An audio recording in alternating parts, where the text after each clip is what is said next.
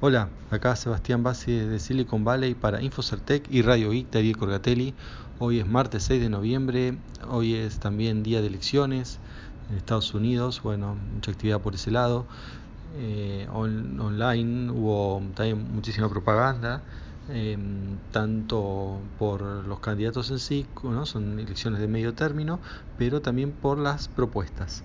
No hay propuestas que yo sepa eh, relacionadas con temas tecnológicos, em, sino son con otros em, asuntos tipo eh, si construir o no tal cosa, si gastar, y pero básicamente si gastar plata o no en, distintos asuntos, pero no, eh, no así como por ejemplo cuando hubo en el 2015, ¿no? que fue muy importante la, perdón, 2016 una votación con respecto a Airbnb Em, o en realidad para lo que son casas temporarias, que bueno, les recuerdo cómo ha quedado en San Francisco, está muy limitado a 90, a 90 días, em, pero bueno, y solamente para las casas que se comparten, ¿no? O sea, uno comparte una, una habitación o algo así. Y además hay que registrarse, ¿no? bastante complicado, pero bueno, no, no, no fue una provisión total como algunos estaban diciendo. Em, así que bueno, funciona cada ciudad según los déficits habitacionales que haya, funciona de distintas maneras. Y sobre el déficit habitacional, bueno, el de San Francisco yo les vengo contando hace mucho que es muy grande. Y eh, Airbnb, eh, bueno, para algunos dicen que lo complica porque lo que hace es sacar casas del mercado de alquiler para los alquileres normales, ¿no? la gente que trabaja en el lugar o en la zona, que necesita un alquiler algo estable. Entonces esos alquileres son, esas propiedades son sacadas del mercado por eh, alquileres mm, para turistas mm, temporarios de menos de una semana, de pocos días, que son mucho más rentables. Así que bueno, eso es lo... bueno, también lo mismo ha pasado en Nueva York, pero en el resto de la ciudad de Estados Unidos, que no tienen ese perfil ¿no? de, tan turístico y encima tampoco con tanto déficit habitacional, no, al no haber esos problemas, y es más, hay más libertad con respecto a Airbnb. Em, bueno, no, eso es una cosa vieja, pero bueno, sé que hay gente que no, por comentarios que he visto ¿no? en Twitter Argentina, hay gente que todavía no, lo tiene claro. Así que bueno, saliendo de este tema, eh, bueno, quería contarles una experiencia o una serie de experiencias relacionadas con compra online acá en Estados Unidos. Em, bueno, para que vean cómo está el asunto, acá digamos, yo casi siempre compro en, Amazon por distintas razones, ¿no? Al tener Prime, no, pagar el envío y haber una gran selección en Amazon, casi ni miro otros lugares. Em, pero bueno, cada tanto hay productos que no están en Amazon o me llegan ofertas que de productos que sí están en Amazon, pero por, por las ofertas en particular están también em, mejor precio en otro lugar. Y bueno, a veces dudo si comprar o no, porque bueno, lugares son más o menos conocidos. Em, y bueno, Amazon ya sé que las cosas, eh, bueno, es muy conocido, las cosas llegan, no hay problema. Sabemos que la política de devolución de Amazon es eh, mejor imposible, ¿no? Me, me pasado un par de veces con Amazon que he recibido cosas em, con problemas. Una, una, una, en particular recuerdo muy bien, un micrófono que andaba muy mal. Em, y bueno, devolverlo fue muy fácil en la misma caja, hago un trámite online y me dan este un papel, lo pego y lo llevo a un correo que está cerca de donde estaba ese momento y listo, no, no es complicado. Y enseguida me, cuando, cuando se escanea ya que el ítem está en camino, ya ahí ya tengo de vuelta el, dinero, el retorno. Bueno, les decía, por eso generalmente compro en Amazon, pero bueno, eh, he tenido oportunidad, he comprado dos o tres cosas o más por ahí. Em, sí, sí, más de tres cosas en, en otros lugares que no son Amazon, eh, otros productos.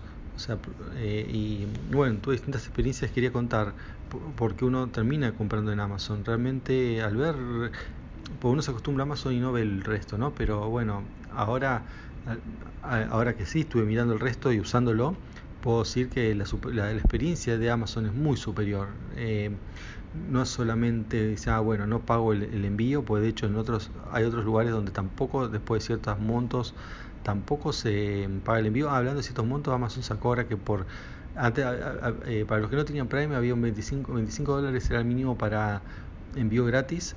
O sea, había que pagar ítems de más de 25 dólares, juntar eso. Eh, bueno, ahora por las, eh, ahora que vienen las fiestas, sacó ese límite temporariamente. O sea, cualquier cosa ya tiene envío gratis. Bien, volviendo al tema de, mi experiencia.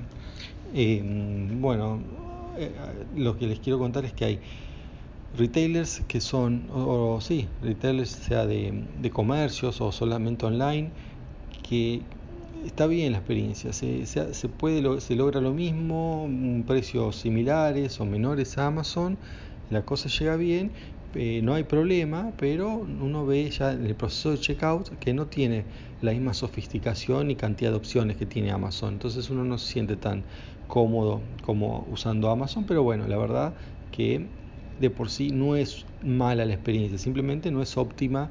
Eh, ¿no? Porque uno tiene muchas menos opciones. Pero bueno, funciona. Pero en cambio, a veces hay algunas, me ha pasado con una tienda de ropa que mmm, no, realmente es malísima, la experiencia es tan mala que bueno, la quería comentar. Eh, y les le, le decía, eh, primero, ¿por qué compro, online? Bueno, porque justamente una ropa en particular no estaba eh, en el lugar, pero bueno, yo sabía por un mail que me había llegado que existía, pero bueno, no estaba esa en particular que yo estaba buscando. Entonces, bueno, lo voy a comprar online.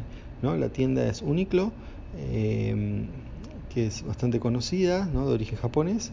Y bueno, la experiencia de, de, compra era, fue muy mala por dos cosas. Por, desde el punto de vista técnico, tiene integración con PayPal. ¿no? Entonces, bueno, siempre que hay PayPal, yo prefiero pagar con PayPal que andar dejando el número de tarjeta de crédito a cualquiera. No puede desconfío, por ejemplo, de Uniclo, pero bueno, puede ser sí. También puede ser que eh, no confío que Uniclo en sí vaya a ser algo malo con eso, pero sí pueden ser que lo hackeen. Todo es posible ser hackeado.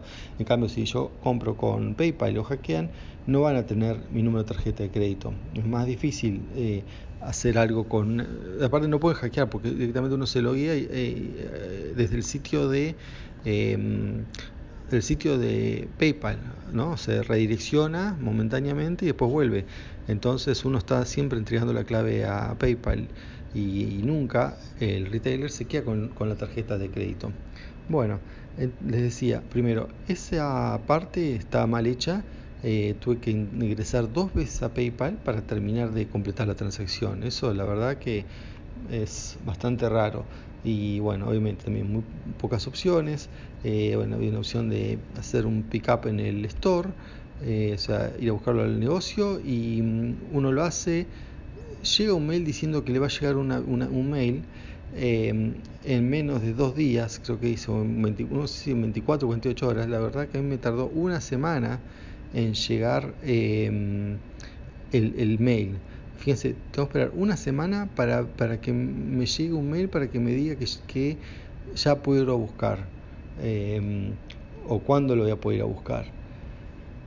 Fíjense que en Amazon me ha pasado de comprar cosas un viernes y tenerlas el sábado so, sin pagar extra de envío eh, o a veces el domingo. O sea, me ha pasado muchas veces de compras en menos de 24 de, de, de, de, la compra a la entrega en menos de 24 horas o en 48 horas o en 48 horas es el plazo típico. Pero que y bueno y aparte entregan el domingo entregan el sábado sin ningún problema. Eh, en cambio acá tardo el triple de tiempo para que me digan que lo tengo que ir a buscar. Y bueno entonces tengo que ir a buscar el costo de ir al lugar a veces pagar estacionamiento. Eh, realmente la experiencia deja mucho que desear. Después uno se pregunta, bueno, ¿por qué están cerrando los, eh, los retailers? Bueno, en el caso de Uniclo, la verdad que eh, no viven obviamente del, online, eh, tienen muchos locales, eh, gente le gusta los locales, entonces eh, por ahí distinto, no, no creo que, y aparte venden cosas únicas, ¿no? De su propia marca, Y entonces, bueno, por ahí no están en peligro tan como lo, que le pasó a Sears y a todas las otras en el este mm, retail apocalipsis que le estoy hablando hace rato, desde el año pasado, ¿no? que es esto que van cerrando los negocios. Porque bueno, hay otros negocios sí que venden cosas generales que venden, que tienen otros, entonces esos eh, están amenazados ¿no? por eh, los retailers online, pero en cambio este caso ya no, no es tanta la, amenaza, pero bueno, igual seguramente deben estar perdiendo ventas, ¿no?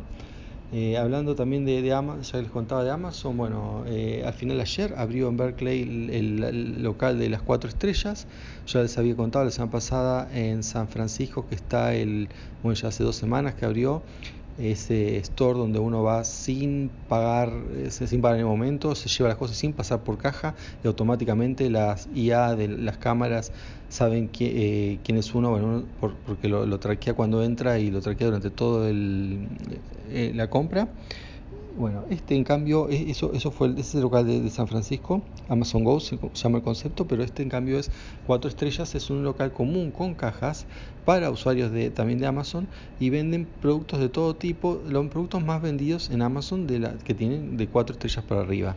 No he ido, está en Berkeley, creo que se inauguró ayer o anteayer, em, pero bueno, eh, más tardar ir el fin de semana y podré también sacar fotos y hacer una nota como hice con con el anterior.